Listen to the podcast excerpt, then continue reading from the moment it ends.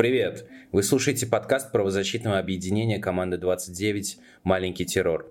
Мы запустили новый цикл эпизодов, он называется «На измене». В нем мы рассказываем истории подзащитных команды 29, которым было предъявлено обвинение в государственной измене.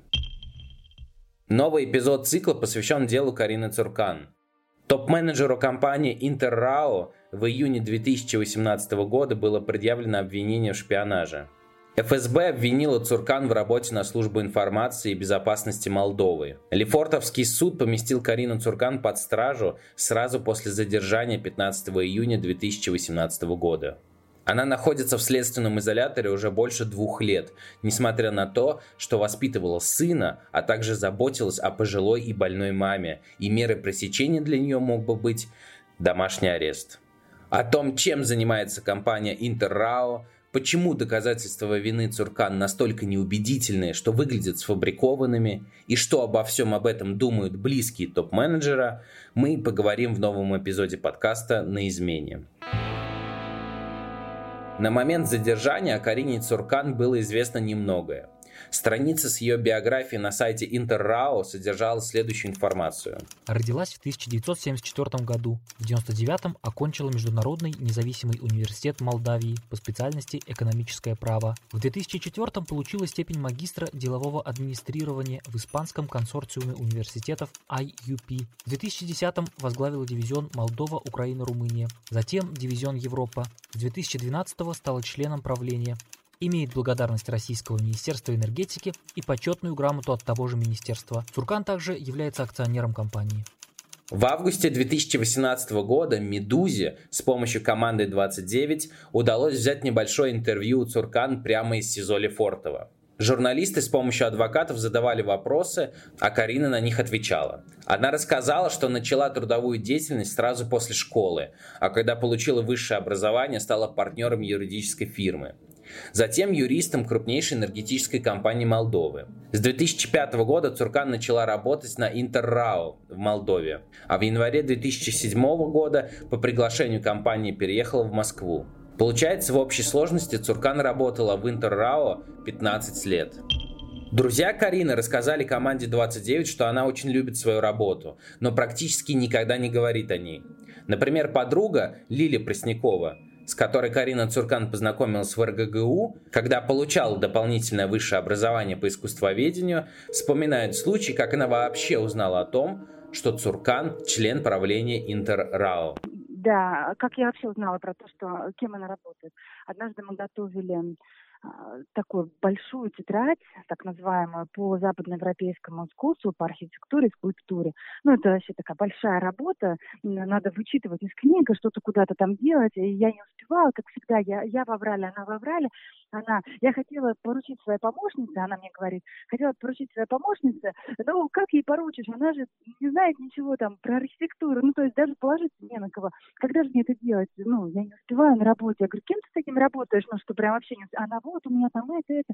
Она, а, это что, она, ну, там работает кем-то. Я говорю, секрет? Она, да нет, не секрет. И скинула мне сайт как раз вот своей организации, там а, написано, что она член правления, по-моему. Я, я была настолько... Я как бы понимала, что она такая харизматичная, яркая, ну, вот, схватывающая все, что она должна занимать какую-то должность. Ну, я предполагала для себя. Но я почему-то думала, что она, может, бизнесмен или, я не знаю, депутат я могла предположить. Но я почему-то не думала, что вот так высоко она. В московскую квартиру Карины Цуркан ворвались 15 июня 2018 года в 6 часов утра. В это время в квартире была не только Карина, но и ее сын и мама, Инна Аганесова. Вот как об этом непростом дне вспоминала сама Цуркан в интервью РБК. Меня арестовали в 6 часов утра. В полудреме я открыла дверь.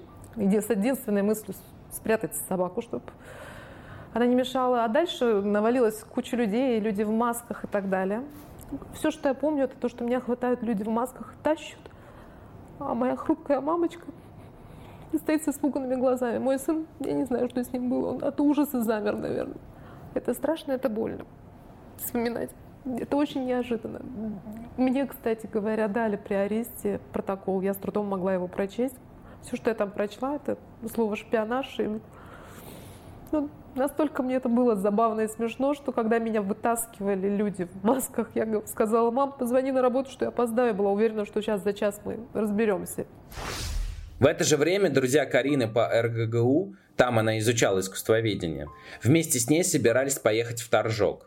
Это должна была быть первая за два года совместная поездка, которую подруги долго планировали. Мы за неделю до ареста гуляли с Кариной у нее был обеденный перерыв, и я приехала, мы с ней гуляли в парке у Новодевичьего монастыря как бы все было в порядке. На следующей неделе мы договорились... Вы слышите голос Валерии Литовченко, подруги Карины Цуркан. В Торжок на машине, мы хотели посмотреть архитектуру, в общем, у нас был такой план. Мы договорились, что в субботу мы едем, там списываемся, у нас был общий чат в WhatsApp. За несколько дней до поездки мы там начинаем писать, там договариваемся, там согласны, не согласны, и Карина не отвечает. Мы видим, что она не читает сообщения, ничего. Мы звоним, а нее то ли выключена, то ли она не подходит к телефону, и мы не можем до нее дозвониться очень много дней. И мы ничего не знали. Мы поняли, что что-то случилось, потому что Карина как такой обязательный человек, если бы что-то произошло, она бы обязательно нам сказала, что она не может поехать. Мы ничего не знали. В общем, мы несколько дней пребывали в неведении. В понедельник мы поняли, что надо как бы бить тревогу, потому что человек пропал. А, я позвонила, нашла в интернете телефон приемный Интеррау, позвонила, они сказали, что они никаких комментариев не могут дать. И, в общем, повесили трубку. И мы там еще несколько дней не знали, куда деться. И потом я чисто случайно вспомнила, что у меня был телефон ее водителя, потому что он как-то приезжал, я ему отдавала для Карины книги, Николай. И я ему позвонила, и он так очень странно сказал, что да, Карина там, ей нужно было срочно уехать, там связь только через меня, как он сказал. И мы ничего не понимали. И буквально в этот же день мы видим на «Медузе» новость, что Карину арестовали. Вот, и мы а, решили, что надо обратиться, собственно, к Ивану Павлову, которого мы знали там по всяким разным резонансным делам, и вот эта домохозяйка Светлана, да, там с украинским делом и прочим. И мы на него вышли и позвонили, и он сказал, что надо срочно всем этим заниматься. Мы, в общем, начали упрашивать маму, чтобы она согласилась. Вот, мама очень долго сомневалась, вот, но потом в итоге вот как-то так вышло, что получилось у нас состыковаться. А вот как о первых днях и судебных заседаниях вспоминает другая подруга Карины Цуркан, Лилия Преснякова. Слушайте, это были дни ужасные. Во-первых, то потому что мы твердо решили, что мы едем в Торжок, наконец. А, я прям, у меня машина была затарена там водичками, всякими перекусиками. Карина не ест мясо, Лера не ест рыбу. Ну, там, я все-все-все учла. Я думала, сейчас вот мы поедем, у нас будет супер приключение до Торжка, мы собирались ехать. И тут пропадает она. Вначале я думала, это шутка. Ну, вообще, в духе Карины над нами поражать, что просто она, ну, куда-то... Потом подумала, наверное, что-то, может, по работе, может, там уехала куда. Потом мы начали волноваться, но долго же ее не было. А нам звонить некогда, мы ничего не знаем. Я через э, соцсети нашла Андрея. Это сын, да, да. Писала ему. Но на тот момент ему уже, по-моему, писали какие-то журналисты. И он уже боялся и заблокировал свой аккаунт. Он уже никому не отвечал. В тот момент она была в шоке. А потом Андрей был в шоке. Андрей закрылся очень на тот момент. И она не знала вообще, что делать. Она не спала. Я помню, что она очень долго, ну, подолгу не спала. У меня была бессонница, она не спала по несколько суток, там, засыпала на часик, а потом опять не могла спать. А, ну, все время говорила, что мне теперь надо жить, мне надо жить, куда Андрея денут, ну, чтобы Андрей не попал в детдом, мне надо жить. Вот эти вот у нее были навязчивые мысли, что э, это какая-то ошибка, сейчас Карина выпустит, ну, мне надо дождаться ее, потому что Андрей нельзя в детдом. Вот, как бы, основные мысли вот эти я помню. С первых дней задержания Карина Цуркан отрицала свою вину и утверждала, что у нее нет допуска к государственной тайне. И она никогда не сотрудничала со спецслужбами. В невиновности Карины Цуркан уверена еще одна ее подруга по университету – Анна. С Кариной она знакома полтора года, но за это время успела хорошо ее узнать. Карина умела как-то в каких-то моментах сказать что-то такое очень точное, очень смешное. Это сложно объяснить ну, просто чувствуется, когда человек на твоей волне. Она очень добрая, она какой-то у нее нету озлобленности, что ли, на людей. Это тоже меня в ней очень подкупало. Потому что она, с одной стороны, производит впечатление сильной женщины, очень волевой, а она очень умная. Я вот честно могу сказать, что я, наверное, в своей жизни очень мало встречала людей с таким а, умом, интеллектом, с такой скоростью обработки информации. но при этом она очень простая в общении. Ну, вот я говорю, человеческие какие-то качества в ней подкупали. То есть не было заносчивости, и нет заносчивости, снобизма какого-то. У Карины есть собака, она ее очень любит.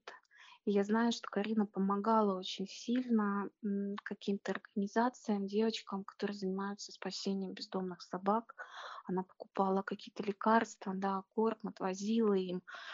Ну, то есть э, вот это вот человеческие качества, которые в ней были, я не знаю даже вот какие слова найти, чтобы это описать, потому что она действительно уникальный человек. Знаете, что меня потрясло, вот я хочу об этом сказать, что когда ее в феврале выпустили, мы встречались в кафе, и, конечно, она немного рассказывала во всем об этом, и, но у нее нет озлобленности. Вот что удивительно в этой ситуации, у нее нету вот какого-то, знаете, ожесточения внутреннего к тем людям, которые ведут это дело. И меня это поразило, потому что я а, это прошло уже полтора года, да, как ее там держит Лефортова. Я, я боялась ехать на эту встречу, потому что я не знала, как меняет человека эта история, да, какой она выйдет, ожесточится она или нет. Но я увидела ту же Карину, она шутила, она улыбалась, она очень, ну, она, она была Кариной какая есть. То есть ее эта ситуация, она, конечно, страшная. конечно, я думаю, что внутри у нее очень много произошло переоценки, но она не ожесточилась. И вот это, наверное, тоже что-то горит о ней, как о человеке. И ужасно это все несправедливо по отношению к ней. Она действительно не виновата ни в чем.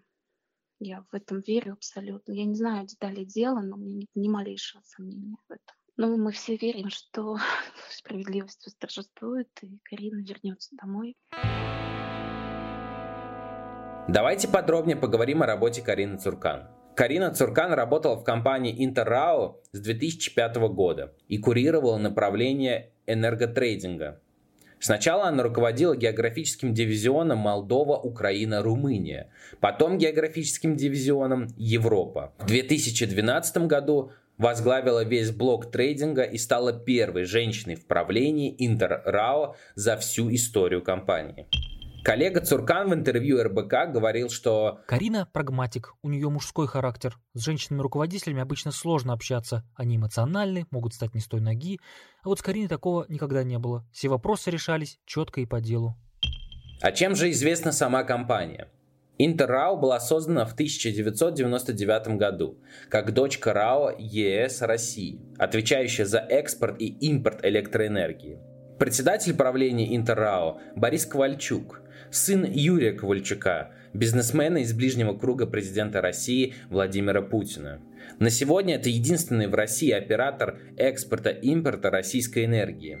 Компания владеет тепловыми электростанциями, гидроэлектростанциями и ветропарками – Судя по сайту, география поставок электроэнергии включает Финляндию, Беларусь, Литву, Украину, Грузию, Азербайджан, Южную Осетию, Казахстан, Китай и Монголию. В совет директоров сегодня входит Игорь Сечин, Борис Ковальчук и другие государственные деятели.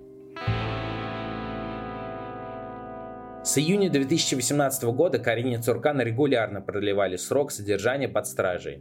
Окончательное обвинение ей предъявили лишь в ноябре 2019 года. Вот как звучала версия следствия. 16 августа 2004 года Карина Цуркан стала агентом, осуществляющим конфиденциальное сотрудничество с молдавской спецслужбой. В апреле 2015 получила электронную версию проекта документа Минэнерго, связанного с российскими энергетическими компаниями, и в сентябре того же года передала его спецслужбе Молдавии. В медиазоне стали известны некоторые подробности дела. Например, по версии ФСБ, с 2004 года у Цуркан якобы был псевдоним агента Карла. С тех пор за сотрудничество со спецслужбами Карла якобы получала денежные средства в крупном размере.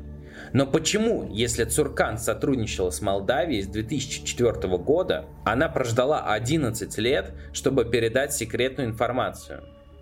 Непонятно. Кстати, ФСБ арестовала и все средства Карины Цуркан, хотя на свободе у нее остались сын и мать, которых она содержала. Карина Цуркан говорила, что отказалась от паспорта Молдавии в 2016 году. когда получила российское гражданство. Но на 2015 год она еще была гражданкой Молдавии, и именно с этим связана квалификация дела по статье о шпионаже, а не госизмене, как было бы в случае с гражданином России. Подруги Карины рассказали команде 29, что Цуркан всегда говорил, что очень любит Россию и не хочет отсюда уезжать. Вот что о ее патриотизме вспоминает Лилия Преснякова. На Новый год мы поздравляли друг друга там э, и в преддверии там что-то рассылали друг другу какие-то э, приколы. И она мне шлет фотографию с Красной площади и она говорит, что э, вообще обожаю свою страну, вот все в нашей стране будет хорошо, надо в это верить, как-то вот так вот. Э, очень высокопарно. Я еще говорю, конечно, блин, чиновники, что так... Она, нет, не понимаешь, я не потому что чиновник, ну, а потому что я так думаю, вот.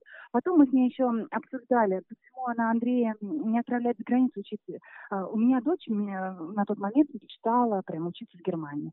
У меня была идея фикс, вот что ей надо поехать в какую-то там школу, которая похожа на Хогвартс внешне, и она хочет там учиться это там класс восьмой, наверное. Вот ей прям очень нужно в эту школу, потому что там обязательно должно с ней происходить что-то интересное, а не как вот это вот все тут в Москве скучно, уныло и так далее. Я ее спрашиваю, ну, я говорю, у нас нет возможности отправить. Почему ты Андрея не отправляешь? Она, я Андрея за границу, да никогда в жизни. Россия это лучшая страна для жизни. Она все время это говорила. Цуркан и адвокаты настаивают на ее невиновности и заявляют, что доказательства сфальсифицированы. Расскажем лишь о некоторых несоответствиях в деле. Одной из улик причастности Цуркан к спецслужбам Молдавии является плохо читаемая ксерокопия анкеты из личного дела агента с персональными данными Карины Цуркан. Анкета агента Карлы была подписана Александром Попеску, полковником в отставке и бывшим главой Департамента экономической безопасности Службы информации и безопасности Молдавии. Цуркан настаивает, что не знает такого человека и никогда с ним не общалась. Адвокатам Ивану Павлову и Евгению Смирнову в феврале 2020 года удалось встретиться с самим Попеску. Об этой встрече нам рассказал адвокат команды 29 Евгений Смирнов. Александр Попеску является бывшим сотрудником спецслужб Молдовы, он публичное лицо, он активно участвует в передачах на телевизоре, а, комментирует происходящие дела как в стране, так и а, за рубежом, и найти его не составляет никакого труда ни журналистам, ни тем более а, адвокатам. Поэтому мы смогли связаться с ним. На удивление, потому что он бывший сотрудник спецслужб, он согласился побеседовать с нами и не просто поговорить о жизни, а, а поговорить под протокол. Мы приехали к нему а, в Кишинев и а, оформили адвокатский опрос, где он ответил на все наши вопросы к нему. Он сказал, что имя Карины Суркан ему не знакомо, с он никогда не встречался, никаких документов в отношении этой женщины он не оформлял, ему неизвестно, чтобы кто-либо а, из сотрудников а, молдов, молдавских спецслужб или других спецслужб а, оформлял в отношении Цуркан какие-либо документы. Он сказал, что вот та история с Кариной Цуркан и имя, его имя, как, которое вот фигурирует в средствах массовой информации – все это ему а, очень неприятно, поскольку он никогда не занимался никакими а, шпионажами или противоправными делами в отношении России. Он долгие годы отслужил еще в Советском Союзе, в КГБ, и ну, для России, Россия для него братское государство, и также братские спецслужбы, с которыми он еще даже в 2000-е годы проводил совместные операции. Он сказал, что готов дать любые показания следователю, тем более у нас между Россией и Молдовой есть а, соглашение о сотрудничестве, в рамках которого а, граждане Молдовы могут быть допрошены следователями, а, следователями из России. Он нам дал копии своих документов, подтверждающих там его, его рождения, его личность. Он нам дал образцы своего почерка, чтобы была возможность провести почерковические экспертизы при необходимости. Высказал любое желание на сотрудничество по этому делу, чтобы по нему все-таки была установлена э, истина. Вот мы, как защитники, были очень удивлены такой открытостью представителя спецслужбы, но он все-таки уже находится, находится в отставке, и если бы у него, если бы он действительно бы был а, связан с делом Кари, Карины Цуркан, то, конечно, никаких ни интервью по этому поводу, никаких адвокатских опросов он просто бы не стал давать. А уж тем более давать показания по уголовному делу. Уж, он уже дал нам опрос, это, в принципе, является самостоятельным а, доказательством по уголовному делу, однако а, наши процессуальные оппоненты никак не хотят а, его участия в уголовном деле, хотя его показания, ну вот просто по, по доказыванию, по, по теории доказывания, по всем правовым нормам, они просто обязательны в таком уголовном э, деле, тем более, когда человек сам это хочет делать. Но э, на следствии у нас э, ничего не заканчивается сейчас. Дело неизбежно будет передано в прокуратуру, а затем уже будет передано в суд, где будет проходить само разбирательство, проверка и оценка имеющихся по делу доказательств. Как вы поняли, следователь ФСБ отказывается вызывать Попеску на допрос и проводить почерковеческую экспертизу. Вообще, спецслужбы не в первый раз препятствуют работе защиты. Например, за два года разбирательств обвинению удалось добиться запрета копировать любые материалы дела, даже не содержащие секретные данные. Адвокатам нельзя не только фотографировать их, но и делать выписки. Поэтому защите в прямом смысле нужно запоминать материалы наизусть. Особенность дела Цуркан в том, что обвинение против нее строится на доказательствах, подлинность которых вызывает большие сомнения. В деле имеются плохо читаемые ксерокопии двух документов, которые якобы были получены российскими разведчиками. Первый – это ксерокопия, составленной в 2004 году анкеты из личного дела агенты Службы информации и безопасности Молдавии, в которой указаны персональные данные Карины Цуркан – при этом часть сведений анкеты 2004 года относится гораздо поздним срокам, к 2010 и даже к 2014 году. Все данные о Карине Цуркан, содержащиеся в этой анкете, можно получить из открытых источников. Что же касается самой формы анкеты СИБ Молдавии, адвокат Карины Цуркан Иван Павлов утверждает, что ее образец можно найти в интернете и внести в такой формуляр личные данные кого угодно. Второй документ, который следствие приобщает к доказательствам вины Цуркан, ксерокопии нескольких донесений неизвестного лица в Центр интеграции НАТО о сообщениях от агента с псевдонимом Карла. Чтобы придать убедительности такой доказательной базе, к делу привлечен некий анонимный свидетель засекреченный сотрудник российской спецслужбы, тот самый, который и передал следствию перечисленные ксерокопии, якобы полученные им в рамках разведдеятельности. Он заявляет, что все эти улики получены им из неких анонимных оперативных источников в спецслужбах Молдавии. Между тем, Уголовно-процессуальный кодекс запрещает использовать доказательства, полученные из анонимных источников. Сама Карина Цуркан придерживается версии, что дело против нее было сфабриковано для того, чтобы сместить ее с должности топ-менеджера. Кажется, у тех, кто этого добивался, все получилось. После ареста Карину Цуркан вывели из правления компании. Спустя год и 7 месяцев под арестом в январе 2020 года Карину Цуркан освободили из СИЗО. По словам адвоката из команды 29 Ивана Павлова, это было связано с тем, что закончился предельный срок ее ареста – 18 месяцев. И следствие не успело завершить расследование в установленные сроки и передать защите материалы дела для ознакомления. Иван Павлов в эфире «Эхо Москвы» рассказывал, какие ограничения наложили на Цуркан.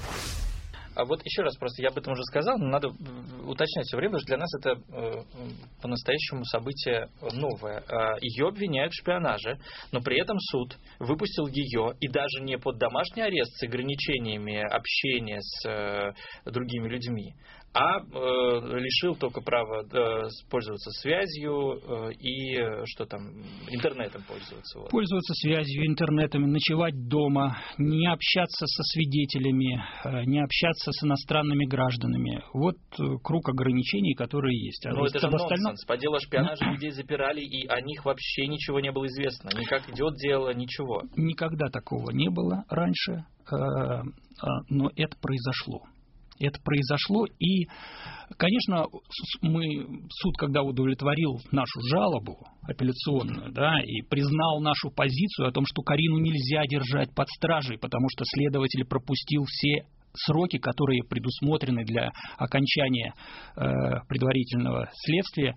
То есть нельзя было продлевать ей срок свыше предельного, который установлен законом. Там в законе четкая формулировка. Если следователь опаздывает, обвиняемый подлежит немедленному освобождению по истечению этого предельного срока. Но это никогда не мешало судам? Просто никогда не мешало. Но здесь вот, вероятно, какая-то принципиальность э, позволила суд, суду Э, судебной коллегии апелляци... первого апелляционного суда принять решение по совести, руководствуясь законом. Карина Цуркан провела на свободе 23 дня и за это время успела дать интервью РБК. В 2015 году якобы я передала три материала, информации, как хотите это говорите. При этом в материалах следствия отсутствуют способ передачи, неизвестно каким образом. В материалах следствия отсутствует тот, сама информация, которую я передала. Что там присутствует? Там присутствуют некие напечатанные бумажки, где отсутствуют э, адресат и отправитель. Говорится, что это не то, что передала я, а то, что молдавские спецслужбы передали кому-то в дальнейшем. Текст на английском языке. При этом всем как я уже говорила, способа передачи нету, нет, нету нигде исходящих от меня информации и так далее. Как вы понимаете, в силу занимаемой моей должности, я всегда нахожусь, как и многие мои коллеги, под определенным наблюдением. Естественно, мои телефоны, все способы связи прослушиваются. Ничего этого нет в материалах дела, абсолютно. Mm-hmm. До смешного. Там отсутствует хоть какая-то исходящая от меня информация. Также Карина Цуркан обратилась к президенту России за помощью и пояснила, почему она пошла на этот шаг. Сейчас мне не то чтобы мне нечего терять, но меня довели до определенной степени крайности, что я не могу не воспользоваться этой возможностью сказать. Я бы хотела сказать, я бы хотела обратиться к президенту страны, воспользоваться этой возможностью, обратиться к президенту страны, попросить его о защите, в первую очередь меня, моей семьи, попросить его о самом главном, о независимом расследовании со стороны тех, кто не участвовал в моем уголовном преследовании. Я утверждаю, что все доказательства того, что это не только сделала не я, но сделали определенные лица, присутствуют в материалах. Все, к чему, что мне надо, это независимое расследование. Я очень прошу президента страны дать мне возможность доказать свою невиновность и сделать это с участием независимого расследования. Я не могу просить помощи больше ни у кого. Никакие дипломатические службы не вступятся за меня, потому что я являюсь гражданкой Российской Федерации и никаких других государств. И никому я не нужна с точки зрения разменов или чего-то другого, потому что я не являюсь шпионкой. Я обращаюсь единственное, к кому могу, к президенту страны, чтобы меня защитили. И чтобы мне дали возможность доказать свою невиновность. Секретное дело, закрываемое со всех сторон, этого не предполагает. Что происходило с Кариной Цуркан, когда она оказалась в СИЗО Лефортово, одном из самых жестких следственных изоляторов России? Вот что рассказывает ее однокурсница Валерия Литовченко. Она впервые увидела Карину спустя несколько месяцев после задержания, а затем посещала судебные заседания. Я ее первый раз увидела в октябре 2018 года. Это было в Лефортово. Мы первый раз увиделись, это было ну, ужасно, конечно. Очень сильно изменилось. Это был абсолютно подавленный человек абсолютно худая, замученная. Ну, то есть я никогда ее такую не видела. Карина, которая всегда такая, знаете, статная, степенная, очень спокойная, размеренная. И тут я вижу человека, которого просто ну, вот, в таком шоке пребывает, да, что это, ну, прям это было ужасно. Она плакала, мы все плакали. И потом я старалась, ну, вот по мере возможности, я была, наверное, не знаю, на скольких заседаниях, ну, заседаний 5-7, наверное, вот апелляции я приезжала. Ну, девочка не очень получалась, там Аня работает, у Юлили там 4 ребенка. И, в общем, как у меня получалось, я приезжала. Здесь Валерия рассказывает о том периоде, когда Карина вышла из СИЗО на 23 дня. Зимой. Мы когда приехали на Верейскую ее забирать, она была в таком шоке, то есть она вообще не знала, что происходит, как ей реагировать. Вот. И потом мы встречались все вместе с мамой, вот мы втроем и еще одна ее подружка Маша, парикмахер, которую допускали в СИЗО, чтобы она ее стригла. Мы встречались в ресторане. И это было один раз. И больше мы не виделись вот за это время. Один раз мы встретились, но мы понимали, что там у нее как бы ее какие-то личные дела. потом она хочет побыть с мамой и сыном, то есть мы не настаивали на каком-то общении, то есть вот так вот с друзьями мы собрались один раз, и все.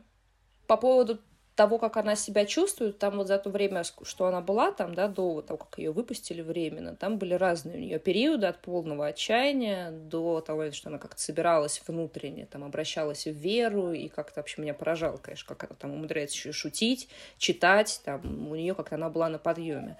После того, как вот ее второй раз задержали, после вот этих 23 дней на свободу, там прям начался кошмар. Я за этот момент не получила от нее, или одно письмо я, по-моему, получила. И мои письма, я так понимаю, что до нее не дошли. То есть она говорит, что она ничего не получалась, я регулярно отправляю, письма до нее не доходят, до меня тоже не доходят. Мы после этого виделись один раз, это было э, в марте, еще до карантина было заседание, вот мы ее первый раз увидели, вот была первая апелляция после повторного задержания. Ну и там уже был, конечно, ужас есть она плакала, была абсолютно раздавлена, говорила, я не хочу жить, там, мама, зачем ты меня родила? Ну, то есть, ну, это было очень, очень тяжело. Другая однокурсница Карина Цуркан, Лилия Преснякова, говорит, что в последнее время до Цуркан не доходят письма от подруг и близких. А, мы переписываемся все это время. Вот в последнее время у нас какая-то проблема с письмами. А, наверное, больше, чем полгода уже. А, до нее доходят наши письма. Она, причем последний раз я была на э, суде апелляционном, и она говорила даже с обидой, что вы мне не пишете. А мы ей пишем, я не знаю, почему до нее не доходят письма, как-то они доходят выборочно. Но был какой-то период, когда мы письма друг другу посылали получали регулярно. А, сначала ее письма были просто пронизаны вот этой болью. Она все время писала, что она плачет, рыдает, все время думает, как мой сыночек, как это, как, ну вот вообще а, боль, больно очень было их читать. А, последнее время письма, они такие были более спокойные, что это все мне дано как э, урок, что я должна извлечь из этого, сделать выводы, что это моя э, для смирения, для гордыни, поэтому мне вот Бог послал так. Ну, она вот ушла в религию, я знаю, что она много читает. Мы ей посылали не раз эти книжки с Озона с девочками, периодически закупаем ей по ее просьбе книги, которые она просит вот через маму или через адвокатов, передает нам, какие книги купить, или в письмах пишет.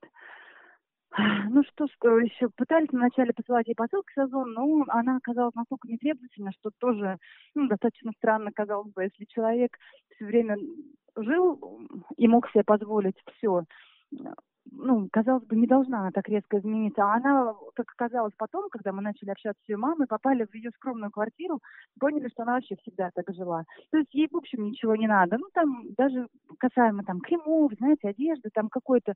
Вообще ничего не нужно. Всем она обходится минимально, что тоже вот удивительно. Что происходит с делом Карины Цуркан сегодня? В конце августа стало известно, что защита закончила ознакомление с делом, и оно было передано в прокуратуру. В начале сентября прокуратура утвердила обвинительное заключение, а первое судебное заседание по делу в Мосгорсуде должно состояться 21 сентября. Мы записываем этот подкаст накануне и не знаем, как дело будет развиваться дальше. Поэтому следите за соцсетями и сайтом команды 29. Там можно узнать самые свежие новости. Адвокаты команды 29 продолжают бороться за справедливый исход дела Карины Цуркан. Мы верим в ее невиновность и хотим, чтобы Карина поскорее вернулась домой, к своему сыну и маме. Чтобы она смогла доучиться на искусствоведа, как и хотела. Чтобы такой профессионал, как она, не сидела в тюрьме, а могла реализовывать себя и помогать стране, которую она так любит. Ну, или, по крайней мере, когда-то любила. И, конечно, мы очень хотим, чтобы Карина вместе с подругами все-таки реализовала задуманное – и съездила в Торжок, как они давно планировали. Вы слушали очередной эпизод подкаста «Маленький террор» из специального цикла «На измене». В нем мы рассказываем о людях, которых обвиняют в государственной измене. Если вы впервые слушали наш подкаст, обязательно послушайте и другие выпуски. Например, о журналисте Иване Сафронове, которого обвиняют в шпионаже, или эпизод о президенте Арктической Академии – 79-летним Валерий Митько. Слушайте этот и другие подкасты команды 29 на всех удобных для вас платформах. Apple подкаст, Google подкаст, Яндекс Музыка, ВКонтакте, Castbox и на других. Оставляйте отзывы, оценки и комментарии. Пока.